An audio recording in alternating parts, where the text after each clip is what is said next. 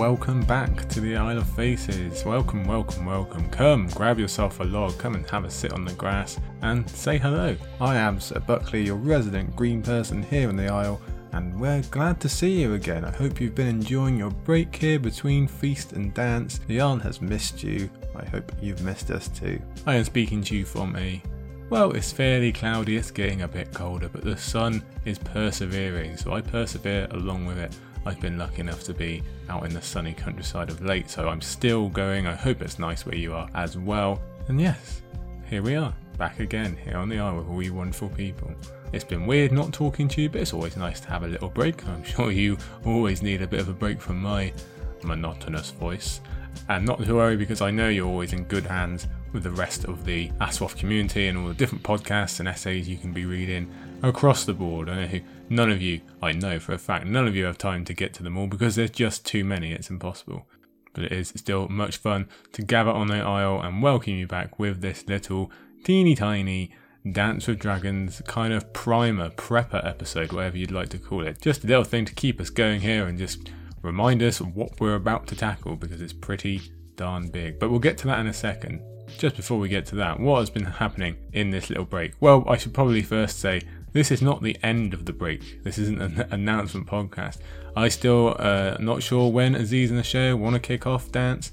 Not sure when Valerie Readers will be back. You might have even heard before I have. I think on the feast wrap up episode, Aziz mentioned sometime in October or late September. So we're probably coming close. I'm sure it won't be too long.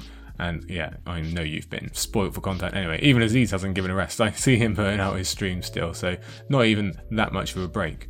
What about the Isle? What's been happening on the Isle of Faces? Well, hopefully you've seen that I finally, eventually, did get the Storm's End patron only episode out. That's out for all tiers now. That came out last week as I'm talking to you here. And well, I was glad because it was a lot of fun, but it was a lot of work. I really put a lot of effort into that one thankfully had some good reception and thank you to all our wonderful patrons firstly for being patrons but also for sharing that and giving good feedback and uh, apparently it went quite well so if you haven't heard it is my reading of the first chapter of the great castles of westeros by yours truly the storm's end chapter and yeah i go through it all i read the chapter in full. I put some extra little tidbits in, uh, some meta commentary perhaps, a little bit about the book in general, and I answer some questions from you guys about Storm's End and the book also. So if you would like to have a little peek at that, then it's available to all patrons from one dollar and up. I'm sure you know where to go by now. And we'd love to have you just in general. We've got a nice community going, and well, everyone is awesome. You know how much I love them. And yeah, it was really fun to finally get that out, especially with some cool stormy sound effects. That was my favourite bit by far, just finding the, the rain effects and putting those in. So yeah, if you'd like to have a look at that, patreon.com slash Isle Faces. Um, well, of course, be very much appreciated. I've also, uh, now finally got that done, started some work on that Winterfell walkthrough that I teased both on Radio Westeros and History of Westeros. Uh, had to get a new camera, so I was waiting for that, but that's going full steam ahead as well, so that won't be too long, hopefully. And, well, mainly it's been doing this. So let's talk about what we're actually doing today. What are we doing, Joe? Come on. We're not starting just yet. Like I say, the dance, Varamir, he has to wait a little bit longer. But what we are going to do is prep ourselves. Today, we're going to go through all the nerdy stuff, the stuff that I really like. I'm not sure if you do, but I know I do. They're looking at the difference in which POVs we've got, who's got how many, how does the structure work, who's uh, gained POVs, who's lost them, who is now more prevalent in the early books to the, to the latter, and looking at all these patterns and stuff like that. And we're going to be looking at just kind of arcs and themes of this book, what's different about this book, what's the same, who connects with who, who is where, etc., etc. Basically, just of a, a little bit of a refresher and pre-fresher. That's probably a word for all of you guys. I don't know about you, but I find Dance the hardest to remember. I assume because I've read it the least.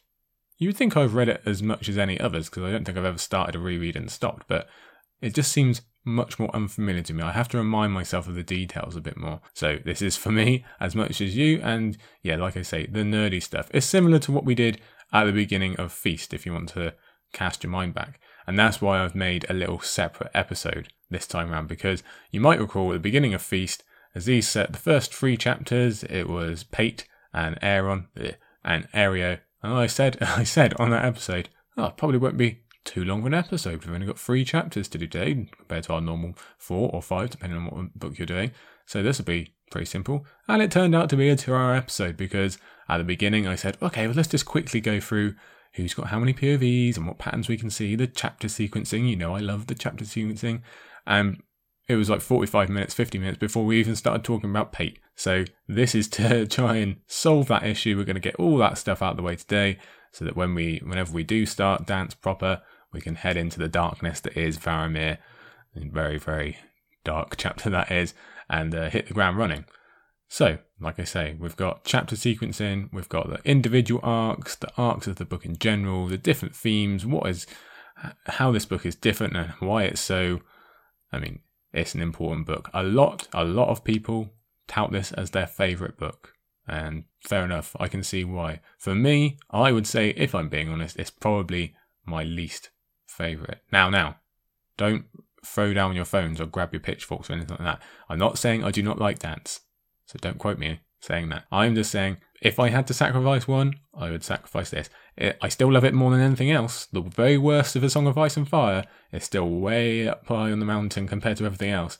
I'm just saying I don't like it as much. Maybe I will after we go through this reread and I can understand it a bit more and gain a bit more appreciation. There you go. That's what I've said. I've said it. I'll have to stick by it now. But it is an important book. It's a masterful book. Of course it is. It's from George. It's masterful. We love it, even if we don't love it as much as the others. So we're going to have a lot to talk about. Some very big issues. Obviously, major plot developments. Yeah, really major plot developments. And, well, it's just taking us into this final act, isn't it? If you want to look at Feast as, I don't want to call it a timeout, but like we discussed, it deviates to some, to George letting his wings spread a bit and uh, focusing on some other things while he can.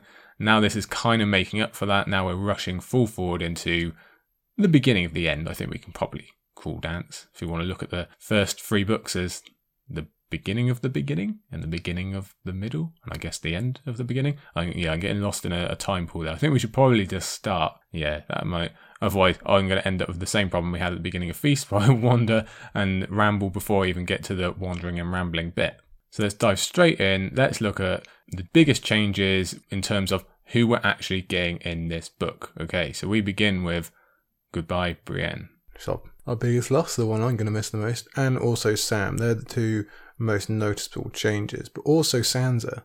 Okay, Brienne and Sam had more chapters, more of the percentage in Feast, but Sansa is huge narratively, or obviously. We've never had a book without her, so this is very much new ground.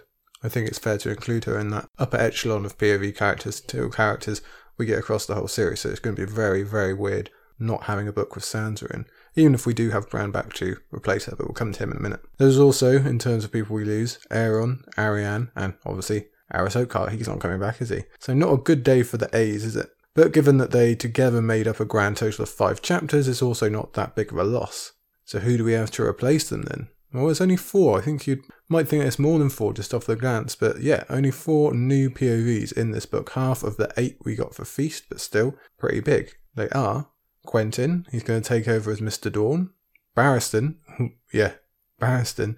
Jon Connington, which is a bigger deal when you find out or you remember who that actually is, and Melisandre. So not a bad lineup of newbies at all. I think if you were going into this book blind and I just rocked up and told you exactly who you're getting as new POVs, you'd be pretty excited about that crowd. So let's look at them individually. Well, Quentyn, we don't know basically anything about him, do we? Other than he's got this secret mission that Arianne told us about that Doran kind of hinted at. So we know vaguely what he's going to be up to. So the plot is definitely interesting, but him, we really don't know. What we can sell him as is the last Martell we're yet to meet. Because I think we do technically very quickly see Trystane, but anyone never cares about Trystane. So that's kind of cool, isn't it? But mm, probably going to move on from him fairly quickly. Then we have a former Hand of the King and Rhaegar's best friend. So that's very exciting that we want Jon Con as someone just close to Rhaegar even before we know of his actual plot in this book. Because people left from Robert's Rebellion, that era, who were strictly involved in court life, are in very short supply, just as characters, let alone as POVs. Jaime's really all we've had for remembering that era and those events ever since Ned died, so we're kind of really desperate for that. And we're always, always desperate for more Rhaegar information, aren't we? Especially since Aemon has now passed away. But the other two, I think that's the real moneymaker. That's the one that's going to draw you in. If you're kind of on the edge about reading dance, oh, I don't know, uh, depends what new POVs they introduce. Okay, well, I've got two to sell it for you here in Melisandre and Barristan Selmy. We're going to step into the head of this magical woman who has dark powers that we don't even know the origins of, who knows secrets we can only dream about, and obviously has some master plans that may well affect the entire world and definitely characters that we know about. Remember, she happens to be near one of our main characters at the most magical place we've ever found at the wall. So yes, sign us up for that, please. I definitely want to be inside Melisandre's head and find out what is what is going on because she's definitely one of the people we've had the most questions about. And then even after that, because your enthusiasm might dampen when I tell you we're only getting one Melisandre chapter, but even after that, we're getting Sir Grandfather himself, Sir Barry, a fan favourite at this point, and still for many even after this book. He's the awesome guy who was really the only one to actually get on with Ned down in King's Landing. We saw him throw his sword at Joffrey's feet and then cross the world to help our favourite Daenerys. Now, opinions might sour on him a bit at this point, but like I say, for many he's still a favourite. I still very much like Barristan. Flaws and all, yes, I'm well aware of the flaws, but still I can like him. And actually, it's just important because this is going to be our very first POV around Daenerys that isn't Daenerys herself. So that's a big moment. Now, annoyingly, as we'll come to talk about in a minute, because these POVs are placed so very differently across the book, we're not actually going to see Barristan with Daenerys through his eyes all that much. It's going to be after she departs. But still, we get to see the Daenerys situation through another person's eyes, which also hasn't happened before. So that's the newbies, but it's really the returners that steal the show. And why is that? Because we always have the returners, they're fairly consistent from book to book, except that's not true anymore, is it? That was true for the first three, very consistent, but not anymore. For the first time, we now have a bunch of characters who have been missing for an entire book now returning to us. Another damn daring of George in the first place, wasn't it, to actually take all those characters, some smaller than others, but he took the three major ones, the most major ones you can get, he took them away for an entire book's run. That is very, very daring. That might easily not worked, but it has, and it actually just made us wanting more, didn't it?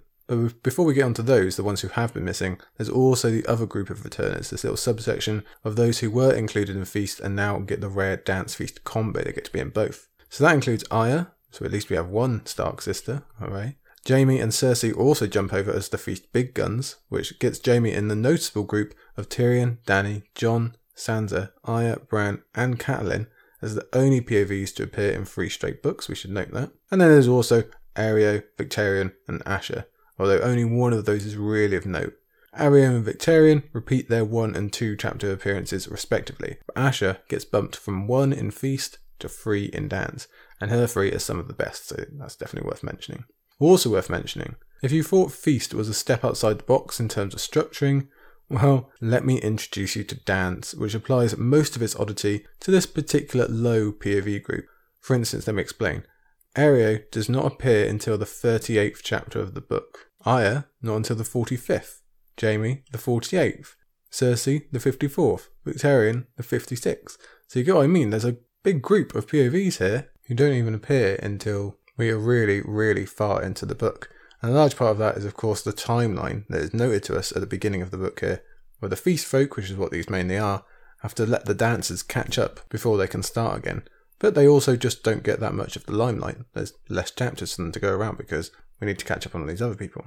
Instead of that group, which we will return to in, in some fashion in a moment, we want to really talk about the actual returners, the real ones, the ones gone from us for over an entire book length now, because we haven't been able to talk about them for ages. And considering the weight of these characters in general, well, it gets us pretty ramped up for this book. So let me remind you, coming back to us are Bran, Davos, Theon, who's actually been on from two books, not one, and of course the Golden Triforce, that is Tyrion, Jon, and Dany. I don't think we really need to sit here and explain how big those three are narratively, just those three alone, let alone the other three as well. But still. Let's also consider how most of these were actually left for us on the edge of huge new steps in their lives, which we were desperate to find out about before George played his greatest trick and made us all wait for an entire book. Oh, George, how cruel. So, quickly, let's just remind you of what those situations were.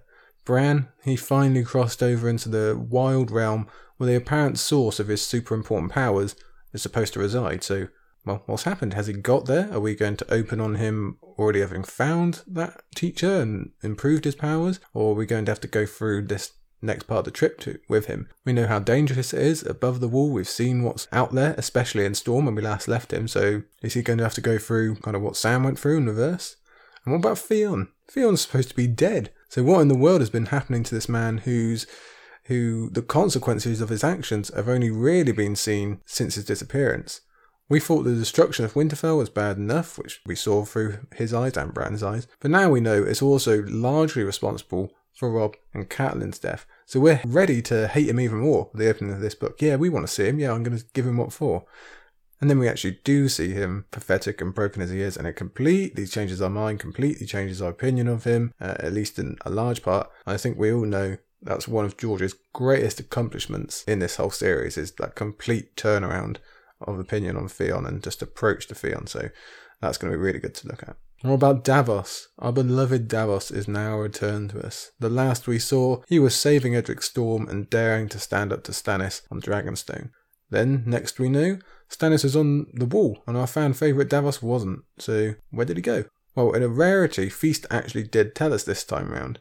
He went to White Harbour and he died. Apparently, that's what we've been told. So, going in, well, okay, he's a POV, so are we going to have to see his death? Are we going to? Is George really going to make us read an arc where we know this fan favourite of ours is going to die at the end? Surely not, George. Surely George wouldn't be that cruel. And it turns out he's not, but still, we have to worry, don't we? And again, there's those big three. Tyrion had just made his biggest act of the series and killed Tywin Lannister before taking to sea. Now, he's brought up probably more than the other two in Feast thanks to Cersei's many chapters and that fruitless search of hers, so we've had plenty of time to make our guesses about where he's going and what he's doing, but we yet to actually find out what his new adventure is because we know, okay, something pretty major has just happened to you, Tyrion, and we want to see what you're going to do about it. Now, I don't think any of us are prepared for the Tyrion we actually get, especially at the beginning here, but we're definitely uh, very, very interested to see where he's going to end up. Especially because near the end of Storm, he was kind of thinking, oh, I could go down to Myrcella, I could crown her, we could get that going. And well, we saw Dawn in Feast, so we know he hasn't turned up there yet, so where else could he possibly go? And mind gets going. Now, what about the other two? Because with both Storm and Dance, the mirror between Dany and Jon is strong as ever in where we left them and what's going to happen to them in this book. Jon, who we did briefly see in Feast, but come on, I'm counting him as a returner here. Jon, he had just been made Lord Commander with a king upon his wall and the wildlings defeated, so how was he going to handle that? How was he going to handle Stannis, all these wildling captives, the great big thing coming down from the true north? Hmm, pretty important questions. And the same type of questions applied to Dany, who had her own victory in Meereen, but she chose to stay and be a queen. So, how's that going? Are you ruling well? Uh, is this all wrapped up pretty neatly? Are we going to be going to Westeros soon? Oh, no, apparently not.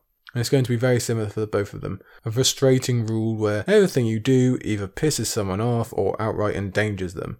All the while, you're trying to save people, people you believe are your responsibility. So both of them are going to have to give more and more of themselves away to try and get that job done. And I think with both of them, we're going to feel going through this that the boil will rise and rise, both at the wall and the Meereen, until it eventually spills over for both of them and they strike out, only to face dire consequences near immediately. The path of the heroes moves ever further away from the standard, and George Reid does lay a muddy sea of reality this isn't supposed to happen. It was supposed to be something closer to Dany Storm arc. You go around conquering and freeing all the slaves, and everyone cheers you. And now just go on to Westeros. It's easy, just keep doing it. But we're not going to get that. We're not going to get Jon winning the war for the Night's Watch. We're not going to have those great big moments. We're going to have reality, the realities of rule and growing up, and the difficulty of it all, the difficulty of many different factions, which again, both of them have to deal with in their respective places. There's also this sense of them just both paying their dues almost because they ultimately just want to save people. That's the goal for both of them here,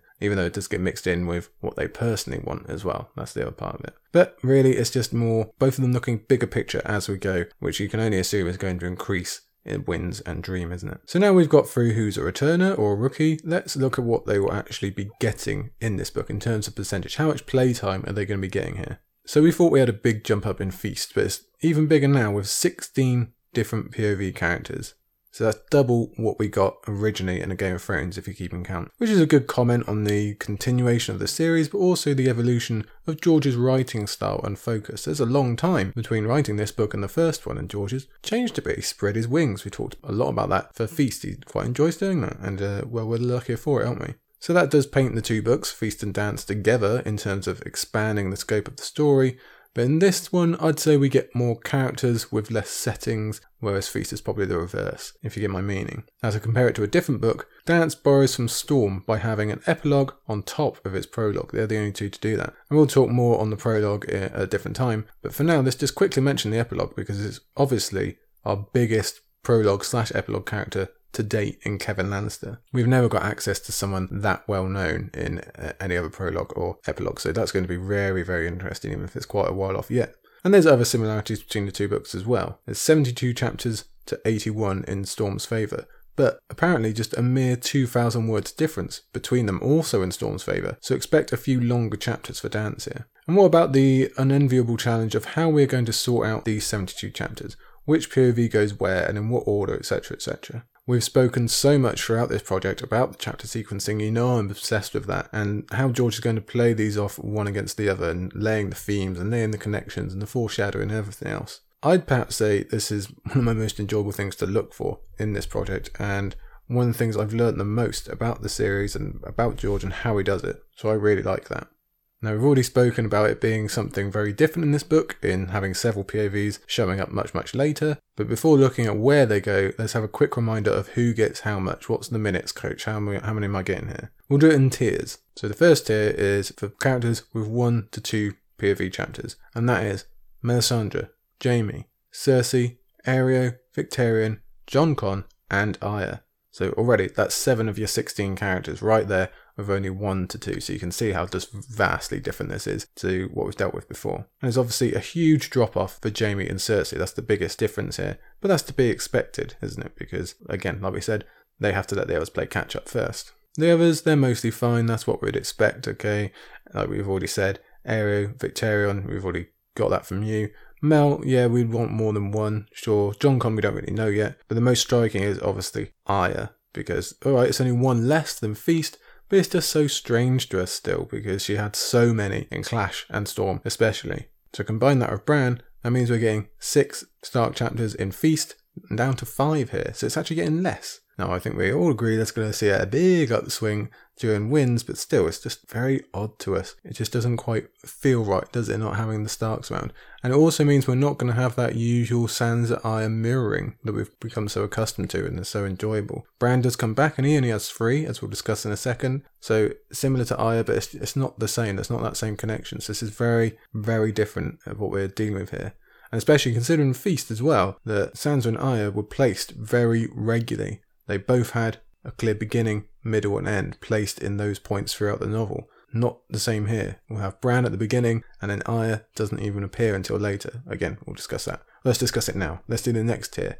These are the ones with three to seven POV chapters, and that is Bran and Asha with three. And then we have this mini group here of Quentyn, Davos, and Barristan with four, and for some reason, I always remember Bran as four, but I know it is three. So they're the mini adventurers there, those last three that I just mentioned there Quentyn, Davos, and Barristan. George seems to have mastered the kind of four chapter adventure during this book. Now, that's pretty basic for Bran and Davos. That's not too different to what they get before, a little less for Bran. Now, Quentyn, he has already equaled the total Dornish chapters from Areo and Arianne, so well done to him. Passing on from those, Theon comes in with seven. He's a bit of a loner. He's the only one of that number. And that's more than I would have guessed if you'd asked me before this.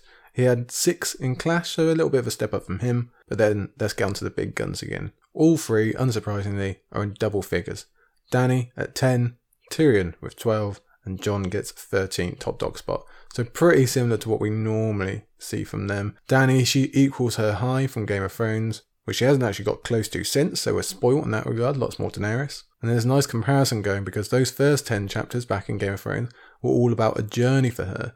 Whereas this one, the whole point of this one, is the lack of movement and progress and the lack of journey. She's staying still and it frustrates her until the very end. So that's a nice little comparison there. Tyrion is the reverse. He journeyed in Game of Thrones as well, but since then he was in one place. Not anymore. Now he's journeying, at least for most of this book. And his chapters are just short of his uh, Clash total and just above his Storm total, so he's right in the middle there.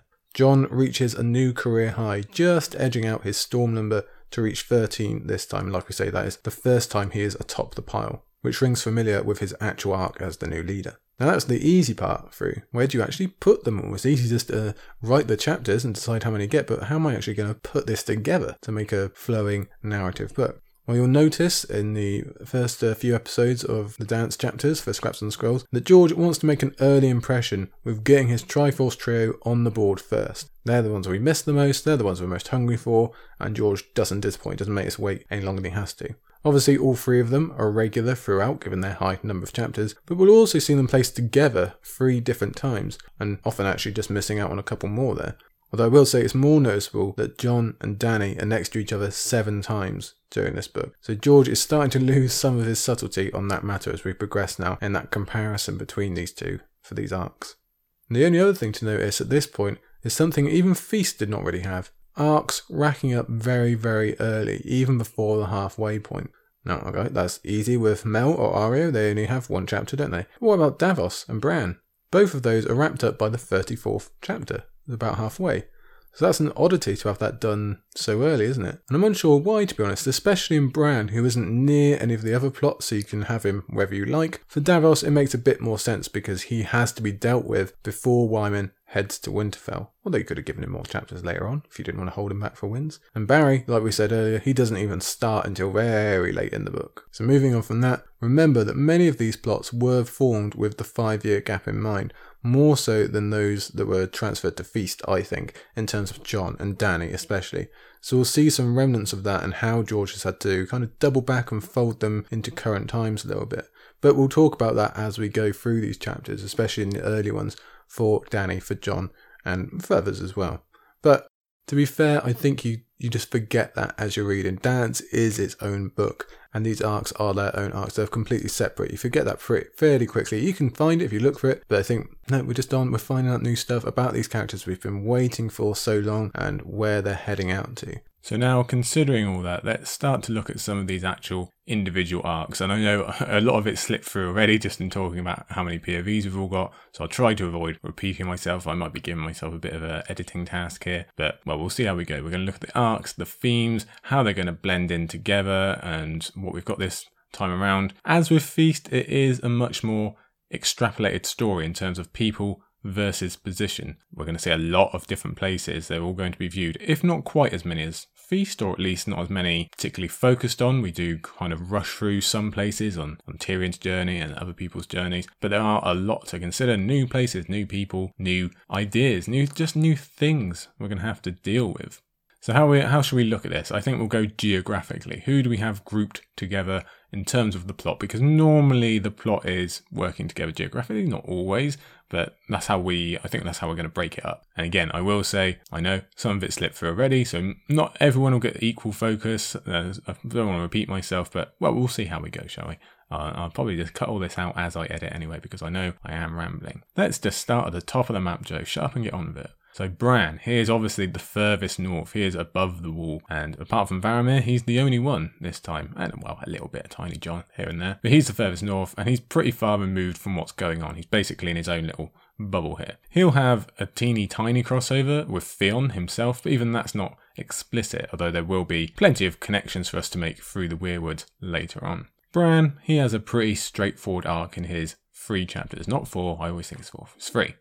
It's two for the end of his journey, plus one really important in his his last chapter, where we get his life in the cave, his learning, and like, like I just said, those visions of Winterfell and the past that we love so much. So it sounds good when saying it like that. Great, that's what we want, isn't it? Bran gets where he wants to go. Bran starts learning. Mission accomplished. Ooh, okay. But this is Dance with Dragons, so it's actually a bit more darker than that. Whether it's Cold Hands, it's Blood Raven, even with Jojen at the end, we're made to consider what death is and who's dead and who isn't, and Bran's linked to death now. Bran seems to be leaving the living world, doesn't he? He's left the literally the living world in terms of not winter. He's entered this land of extreme cold, no food anywhere, everything's kind of bare and lifeless.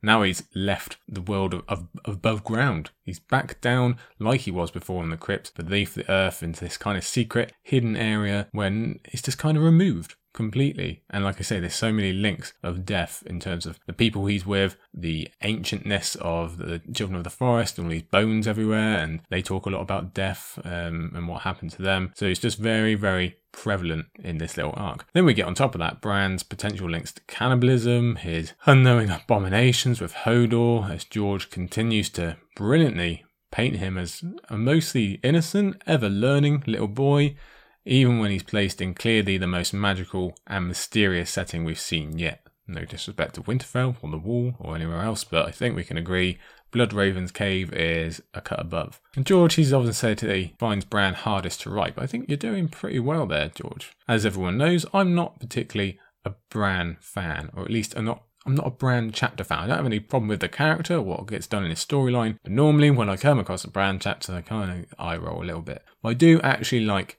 Dance Bran.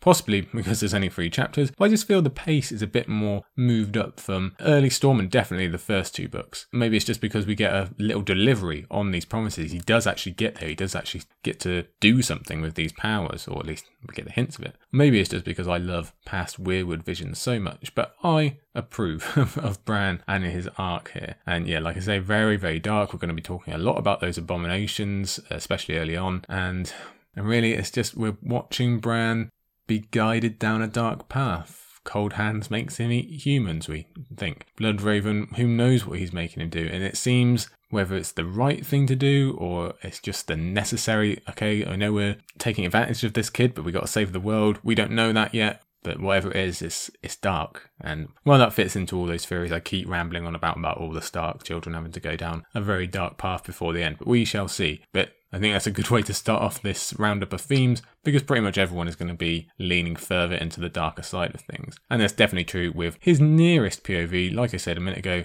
is Varamir, with all that warging and abomination stuff, and Varamir just being one of the worst people we meet in the series. That's no joke, he really is. And I won't go too much into why, because he's obviously going to be first up when we do start off Scraps and Scrolls properly, but he just happens to be nearest geographically. Now, Varamir, he doesn't really have an arc, he's just got the one chapter. So, what's his purpose? Well, it's mainly giving plenty of information on Bran, but also for Jon and his warging stuff, and giving these hints of what's going to happen at the end of the book for Jon. Um, even if in the moment, in the reading, obviously we don't know what's going to happen to Jon, so we're just thinking, oh, Bran this, Hodor that, oh dear, oh dear. But then we'll see later how much he really ties into both of those Stark boys.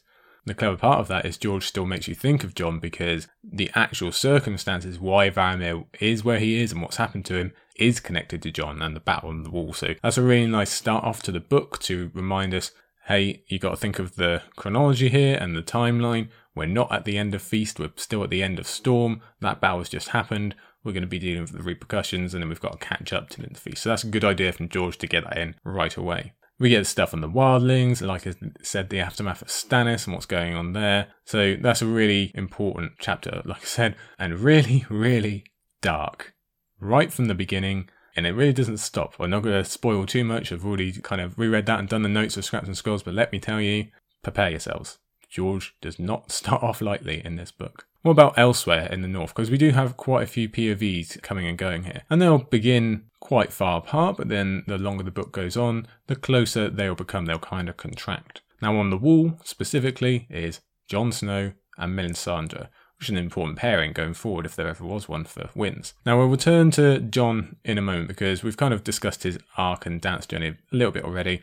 I think you all know what's going on there. So let's look at Mel instead. Melisandre, we cruelly, cruelly only get the one chapter for, but it's still pretty amazing in terms of poking holes in some long held theories or hopes or questions. There's this big reveal that most of her stuff, most of her magic, is really just illusions and tricks of the trade, but then that some things really are magical. And also, probably more importantly, that Melisandre doesn't know half as much as she claims, or she's not certain of as much as she claims. She's really just kind of riding the wave. And this looks like this thing. I'm going to go with it. I really hope it's true. No one knows anyway. So if I act confident, that's 90% of the task for me. So given that this is such a precarious bubbling situation throughout the book, but especially at the end, well, that's not great, is it? And we're really waiting to get more from Melisandre. I think we can bet she's going to have more than the one chapter in Winds of Winter, and definitely is going to be of high importance, possibly her highest importance in the series. What would you say her most important act is so far? Is it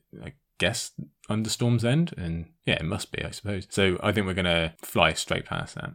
Now I'm going to move on from Melisandre as much as I love her. She's only got one chapter arc. We do need to get on. So elsewhere, we have three POVs very much involved in the war for the North, the one that Jon tries so hard to not be a part of. There is both Theon and Asha Greyjoy, and then Davos Seaworth. And Davos, he takes the early shift. We get him early on, or we get him more early on than the other two. We learn plenty about Stannis' campaign for Winterfell and going south from Jon, but it's Davos who's actually out knocking on doors and getting the, the hard work done, doing the graft. And he's doing it in a part of the north we've never been to yet. And even though his story wraps up before everyone else really gets going, it's still very important early on. Now, he actually only has three chapters in the north out of his four, as he has a pit stop at Sisterton, which belongs to the Vale. It's one of the harder chapters for me to figure out why it's included off memory alone. Which is the great thing about doing this reread project is that we can go back, remind ourselves, have a little another sift through for why it is important, why it's included. So yeah, we're going to have to look for that when we get there, which is fairly early on actually. He's one of the first non-big trio chapters we get to, so we look forward to that. I think the main purpose probably is to show that dear old Davos is down on his luck again. Classic Davos, really. That's how we're going to start off this little arc. As we mentioned earlier, it's just been so long that we've been waiting to see what he's up to. That's all we want to know after that amazing, risky effort to save Edric Storm at the, well, kind of, not even the end of Storm of Swords, but early on, kind of. And, well, Davos is just the guy that can't catch a break, isn't he? And things don't get much better for him as he progresses. He winds up in a cell.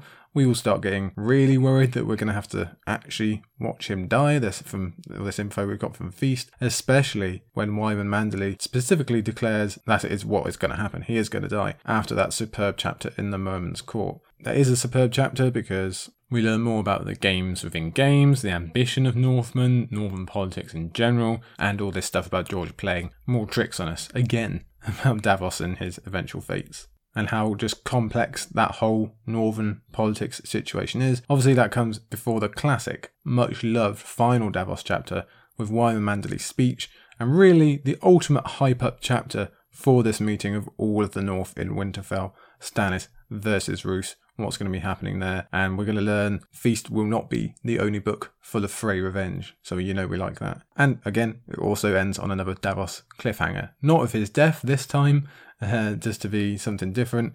But I think he might get that treatment more than any other character. Hmm. Let's keep it in the north. Let's move to the brother sister combo because they pick up the slack later on as they show up on opposite sides of the Northern War until we have one on the outside with Stannis and one on the inside with the Boltons, and then actually their eventual re-meet at the very end. I don't think we need to discuss Theon too much here. We know what we're getting really. The darkest arc, the darkest single book arc probably in A Song of Ice and Fire. Is there really any comparison, anything that makes us quite this uncomfortable, anything that makes us ask real questions about our own wants for the man that we last saw burning down our collective home? I've spoken many, many times about Winterfell being the centre of this series, emotionally and spiritually, and Theon burned it. Maybe not himself, but he, you know what he did, he brought it all about. So we blamed him, we hated him, and now George thinks, aha, I've not had enough challenges taken on with this series, apparently. I'm going to set myself another one. I bet I can make you like this person that you hated. Or if not like, at least feel sorry for. And to be fair, does a pretty good job. This is going to be such a deep dive into just stuff you wouldn't even imagine that someone would try and make us think about. This broken psychology, the most vicious, vicious violence that Theon suffered. And in fairness, we will get some form of growth I don't know how you imagine that's going to happen after just reading the first chapter, but we do get it as Reek at least resembles Theon again in some ways, although don't kid yourself, that is not without many, many emotional and physical scratches along the way. It's by no means any easy path, which of course we know George doesn't do from Jaime and Tyrion and others. There is no quick fix for Theon whatsoever. This is going to be a painful book for him. Considering all the pain he's been through since we last saw him in Clash, this book isn't going to be all that much difference. And I think there is a reason that this arc, like I say, this single book arc, is one of the more famous, not just of Dance, but for the whole series among the fandom. There's a reason everyone obsesses over it, analyzes it so much because it's it's brilliant. It is mind-boggling. Firstly, for the sheer surprise that exists. I don't think anyone expected that. But then the terrible bleakness of it all and the emotions it elicits out of us. And again, for the wonderful analysis that has been done on it over the years by several, many different sources. I'm sure you know. I don't need to repeat. I'm sure I know I've read it. I'm sure you have as well, or listened to it. It's also what we get out of Theon. If you can stand to get past all the initial toe loss and mind terrors and rat eating, this is a Theon who takes us back to Winterfell. It's a Theon who takes us back to the Godswood. Again, that spiritual centre, the place we've wanted to be back at for so long. If you're anything like me, I know that's what I've wanted to do since the end of Clash, really. Two books now, we've been missing it. Basically free by the time we get there. Theon's the one, Theon's the vehicle to do it for us. And I don't think anyone ever expected that return. Maybe we guessed, yeah, we're going to get back to Winterfell at some point. But I don't think anyone guessed we're going to be doing it in the eyes of the man who first took it away from us. So it's just a brilliant, brilliant overall arc from George. And again, just in terms of this one book, it's superb as a single book journey. We've got plenty of examples of people having single book journeys. Theon himself, one of them from Clash, and this is really up there at the top. For Theon himself, his ruined body never improves, but his soul does ever so slightly, like we said. This is a man who begins in a dungeon eating a rat, terrified of even thinking about his own name. He ends not forgiven, not absolved, and certainly nowhere near happy, but better off than before. He takes back some level of his previous identity, his sense of self. He dares to break through that amazing mental stranglehold that Ramsay has on him to be the hero or at least do the heroic act of saving Jeyne at the end. And we know George spends a whole book setting up how strong that grip is that Ramsay has. So for Theon to actually break through that, it really is an incredible moment. The amount of fear and bravery that goes into that moment is very, very emotional.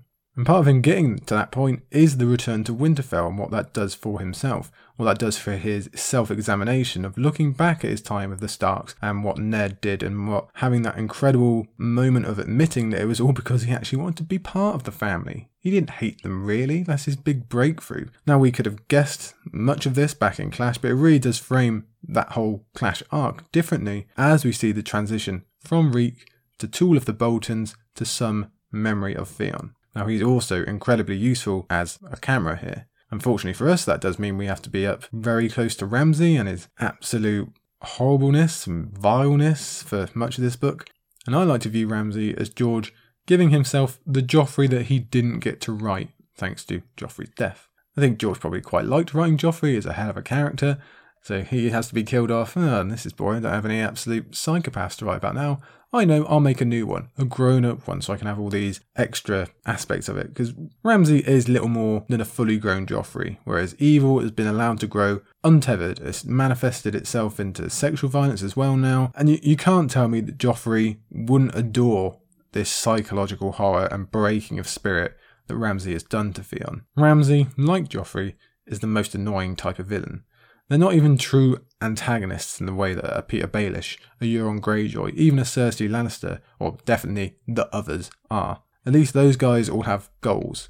And you can even throw Roose Bolton in there if you want. Ramsay is just horrible for horribleness' sake. He doesn't want to do anything, he just likes being evil. He's just a spoiled brat who's never been told no, combined with this seeming rotting and corruption of his and Joffrey's soul. They're both just straight evil. So yeah, I think Ramsay is our new Joffrey basically for the next act of this series. But if we can get through those first few chapters, Theon shows us the major advancements on one side of the Northern War. He has the opening of Moat Cailin, the journey to Winterfell, and then most importantly, this incredibly interesting mix of factions we get inside Winterfell with the Boltons and the Freys and the Manderlys and everyone else. I think, I feel personally, that a real highlight of this book and something we've all looked at and discussed a lot in looking forward to this Battle of Ice. Everything looks incredibly bleak from Ash's point of view, which we'll discuss in a second. Even from what Jon hears about Stannis, it all seems like it's just Stannis is going to lose, straight up. Which is why it's great to have Theon on the other side and actually see the reality, how close Roose's plan is to collapse.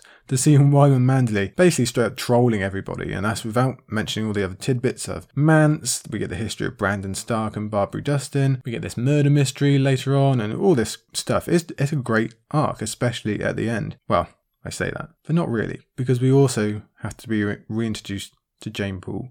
And while I love Jeyne Poole, I definitely don't want to be reintroduced to what's happened to her or what is going to happen to her in this book. And I say this with being as genuine as I can. I honestly think that would be the most difficult part of this whole series to analyse and for me to actually talk about with you guys. I do not want to do it. Luckily, it's not for a while yet, but my good God. Now, my personal favourite thing about Theon's late dance book is that we get Winterfell, number one, but Winterfell in winter. We've not had that before. It was still the tail end of summer, maybe beginning of autumn, last time we were there. Winterfell is built for winter, surprisingly, and now we get to see it. We get to see Winterfell at night under the stars and Winterfell getting buried in the snow. It's a completely different, dark, creepy atmosphere that chills you as you read it. This is a very different place. Now that is it's just superb, and we combine that with a return to the Winterfell places that we know and love. We go back to the Great Hall, we revisit the crypts, we go along the walls, which we haven't haven't actually got a good look at before, and of course the Godswood, the Weirwood itself. Yeah, you know I'll lap that stuff up all day. So it's a shame that Theon ends up leaving again, but he may yet return. It's definitely one of the more exciting endings of this whole book. Now, that's a whole lot about Theon, but what about on the other side here? Because we have his sister. We have Asha, who actually has differently titled chapters like her brother and like her many others. So we might only have three from her, but they're an awesome three. She starts off with the moonlit battle at Deepwood Motte, which is just beautiful writing. It's a really cool battle to read about. And then she does turn into a bit of a Stannis cam as we witness his journey and her journey faltering along thanks to the weather. Before that final chapter of hers, where we really see how bad things are for Team Stannis, as well as the many different factions at work there, much like Theon. Now, to be fair, in Roose's camp with Theon, it seems to be a much more volatile situation than what Stannis has got going on. But Stannis is in the worst uh, physical situation where they are they are dying out there. It's in her middle chapter. St- you know, it starts off well. They're going pretty fast on this march.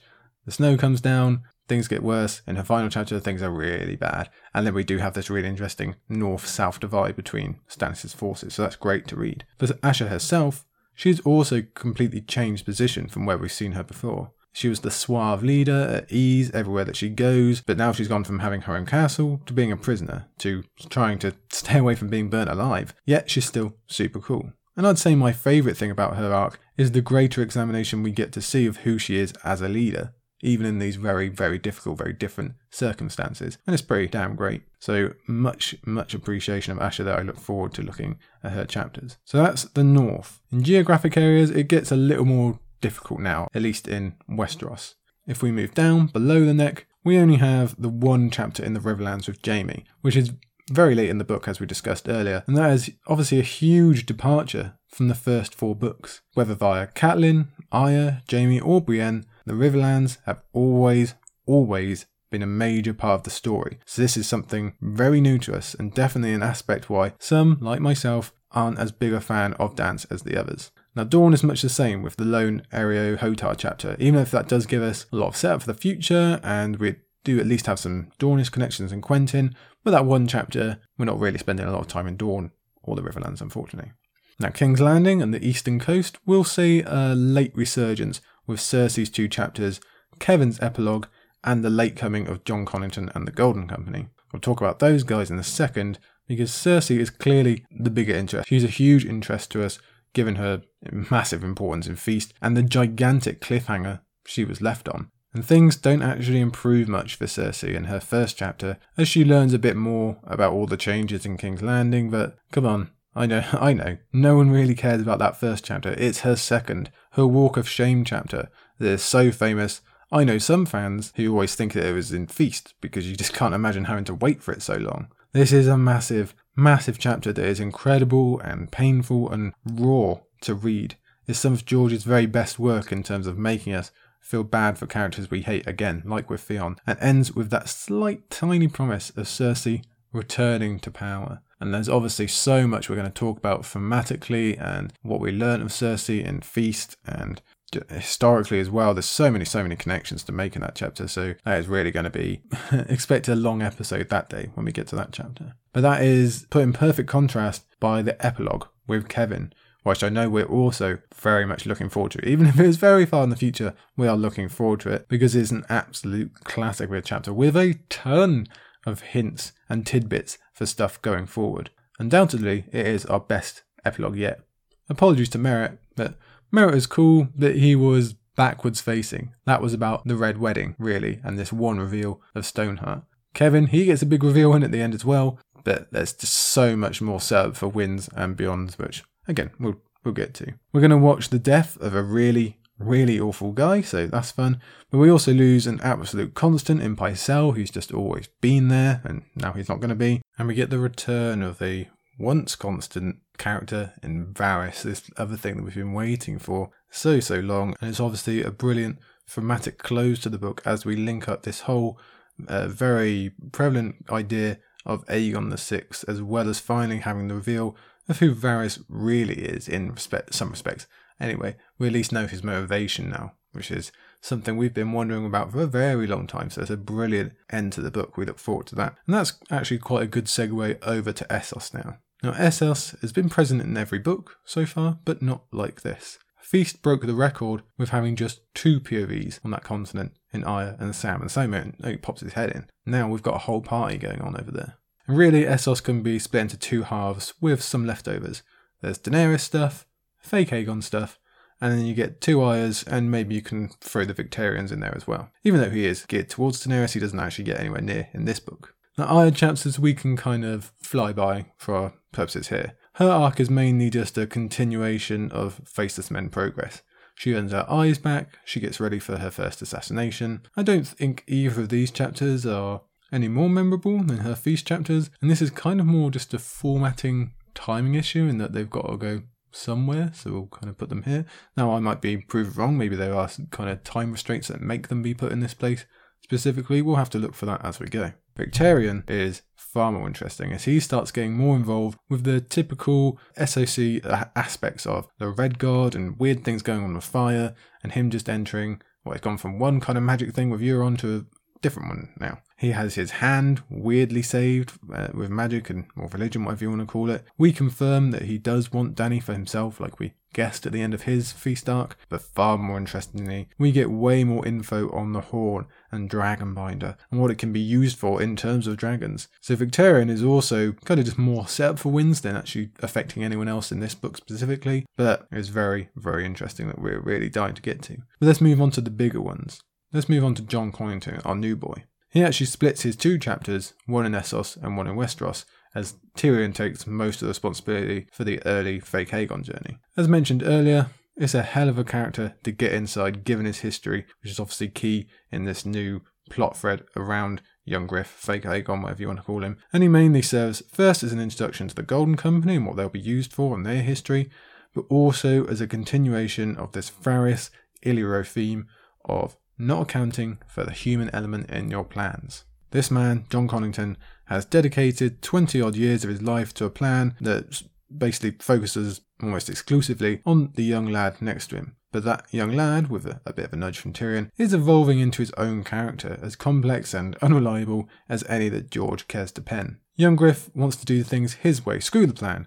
And to be fair, Jon Con does get on board with that pretty quick. It is a big decision, that Tyrion nudges uh, young Griff into of going going west before going to Daenerys. That is going to change a lot. We've already seen it, but obviously by series end, we're really going to be looking back at that as a pivotal, pivotal moment in the progression of the final act of the story. So really, Jon Con's main purpose can be summarised as showing us the formation of how this great split between the two Targaryen factions comes about and setting up the actual second dance we might see when Dany finally does come west. The name of the book is obviously uh, quite relevant here, but probably even more so in the future. We are now very much dealing with the new state of the new Targaryen generation. Maybe that's why George wanted to spend so much time on Fire and Blood because we're going forward into a new era of Targaryens, and obviously these two, whatever young Griff is, they're going to be very important in the formation of it, and they're the second Targaryen invasion, whatever you want to call it. Personally, himself, Jon Con also gets quite a lot in for just two chapters. We have the regrets of the rebellion, which includes guilt over not protecting Rhaegar's wife and children, plus guilt at not burning down a village full of people. So quite the spectrum there. We have that Tywin-ness angle. That's one we're all looking forward to seeing develop.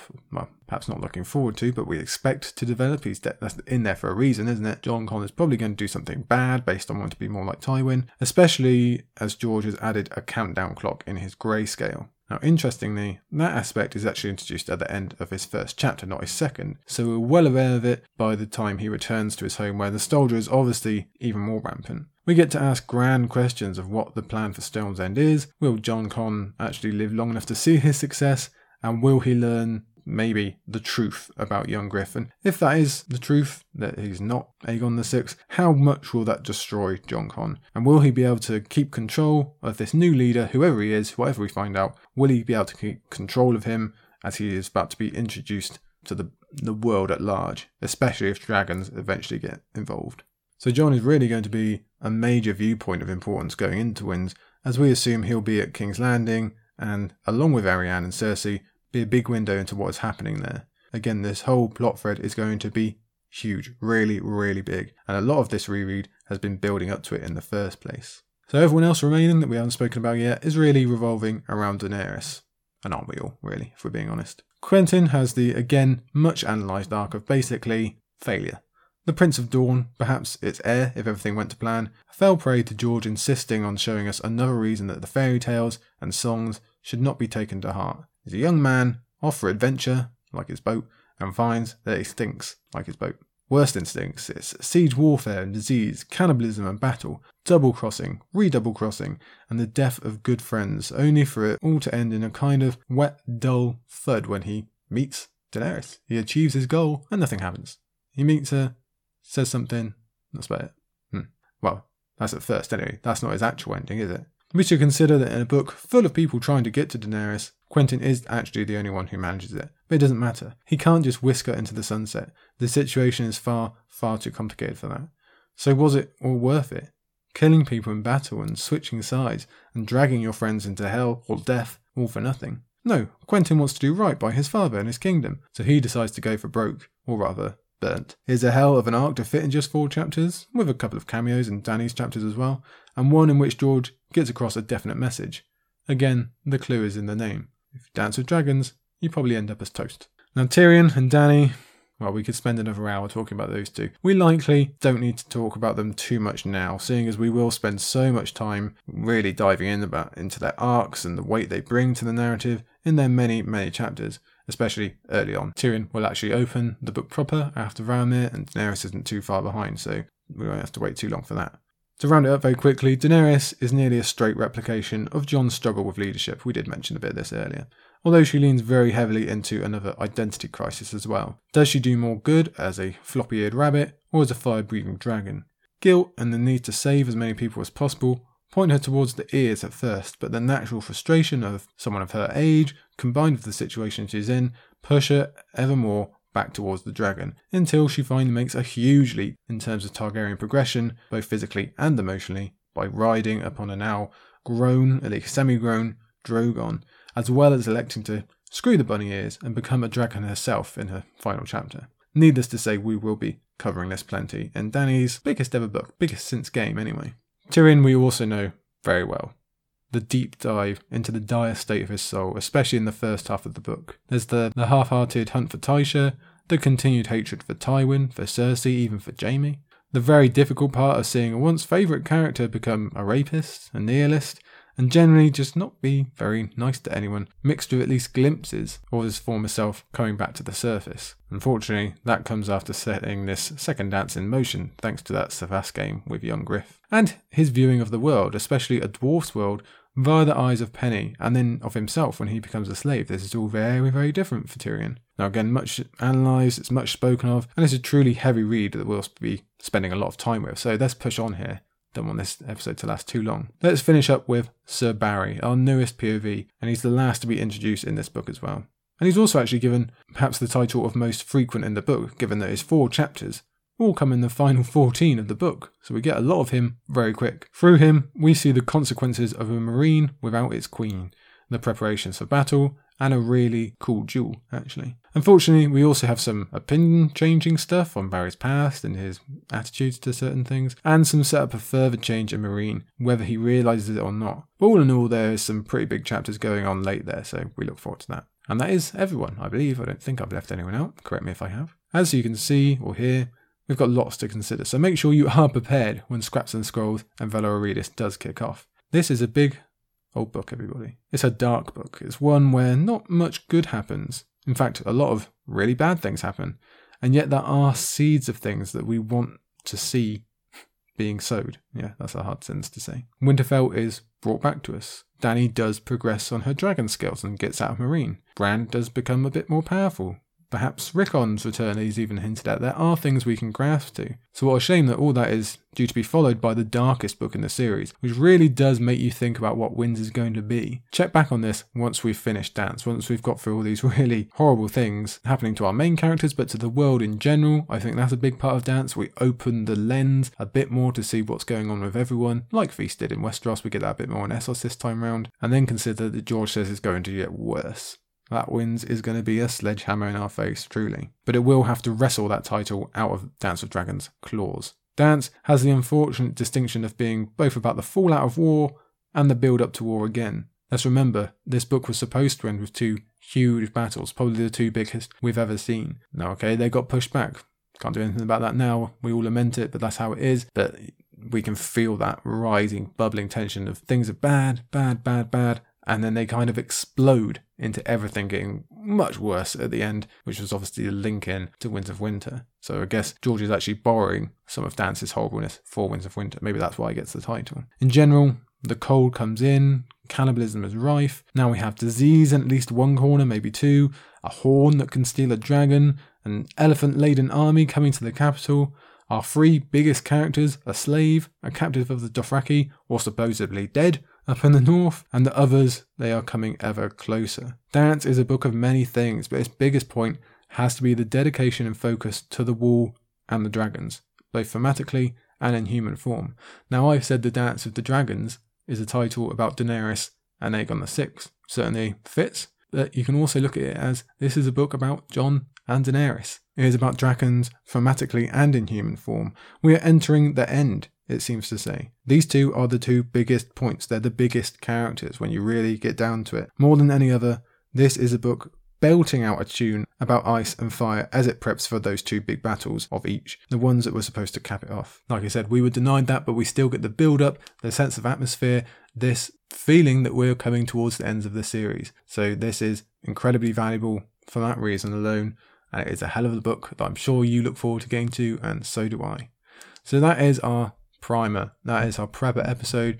That's a lot of talk. we probably will have forgotten by the time we get to a lot of these chapters and characters that we're not going to see for a long time. But whenever we do kick off, we'll have Varamyr and Tyrion and Daenerys and Jon, and it's going to keep going from there and never really let us go. It is a big old book, the second biggest in the series, if I remember rightly, only slightly behind Storm, so it's important, everybody. And I hope uh, you'll like coming along for the ride again.